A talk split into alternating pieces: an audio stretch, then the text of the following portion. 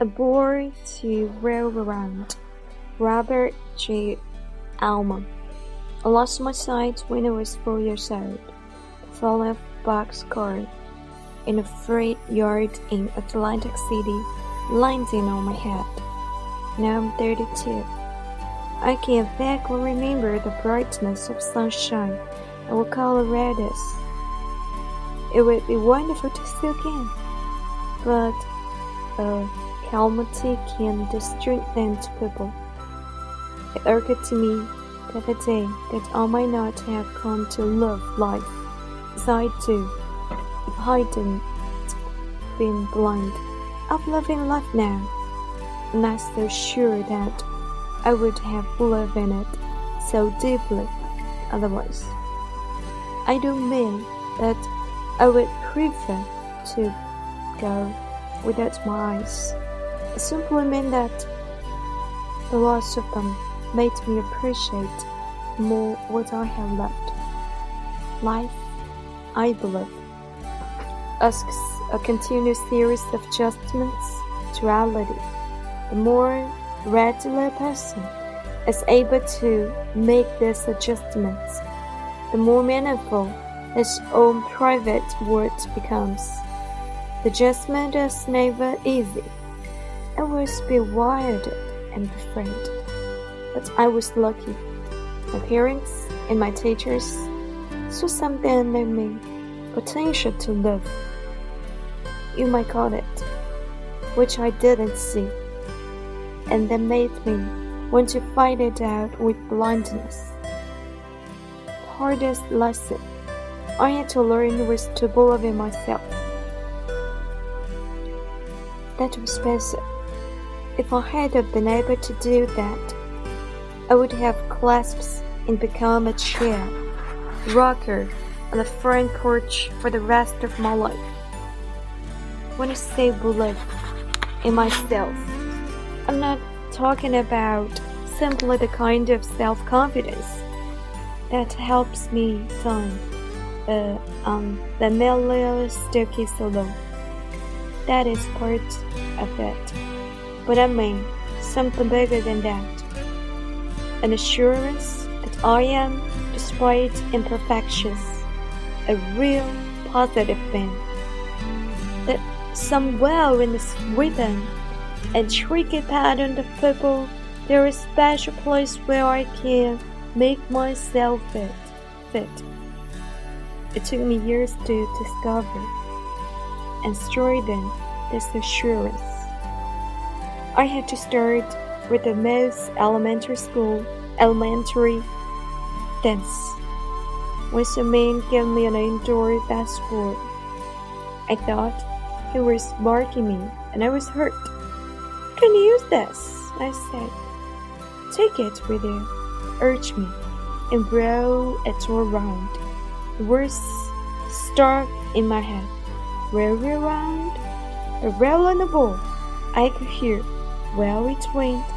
This gave me an idea how to achieve a goal I had thought impossible.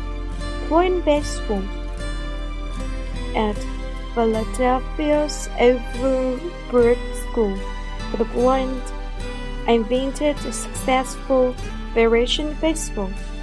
We called it Rainbow. All my life, I've set ahead of me a series of goals and tried to reach them. One at one time, I had to learn my limitations. It was no good to try for something I knew. The start was wiped out of reach because that only invited the bitterness of failure. I would fail sometimes and well, but on the average, I made progress.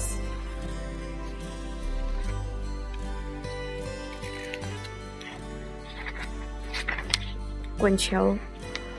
罗伯特·奥尔曼四岁那年，在太平洋城，我从货架一辆货车上摔下来，头先着地，于是双目失明。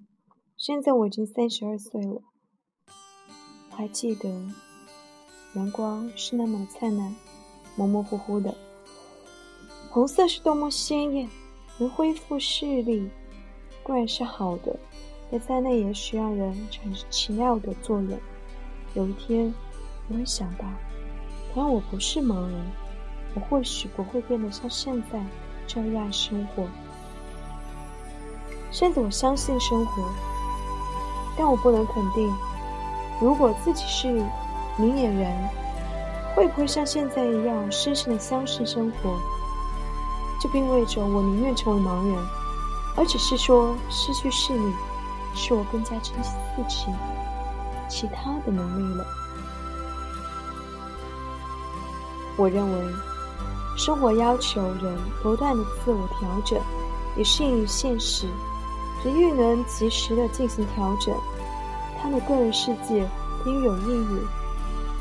调整绝非易事，我曾感到茫然害怕，但我很幸运，父母和老师在我身上发现了某些东西，可以称之为活下的潜力吧。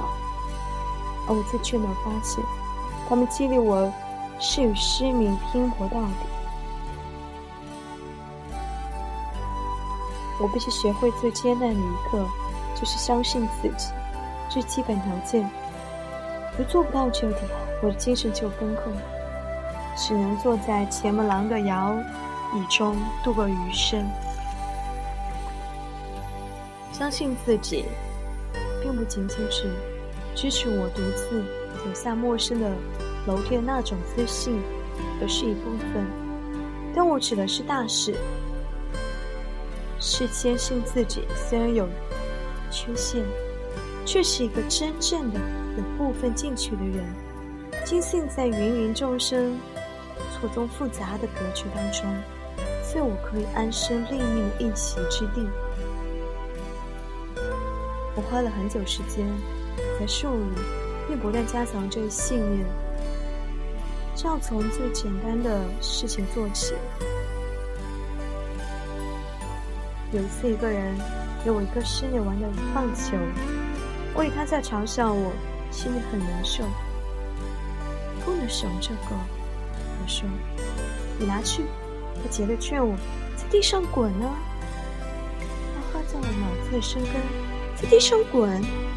滚球使我听见他朝哪儿滚动，我马上想到一个真认为不可能达到的目标，打棒球。在费城的盲人学校，我发明一种很受人欢迎的棒球游戏，我们称它为地面球。我这一辈子给自己树立一系列目标，然后努力去达到，一次一个。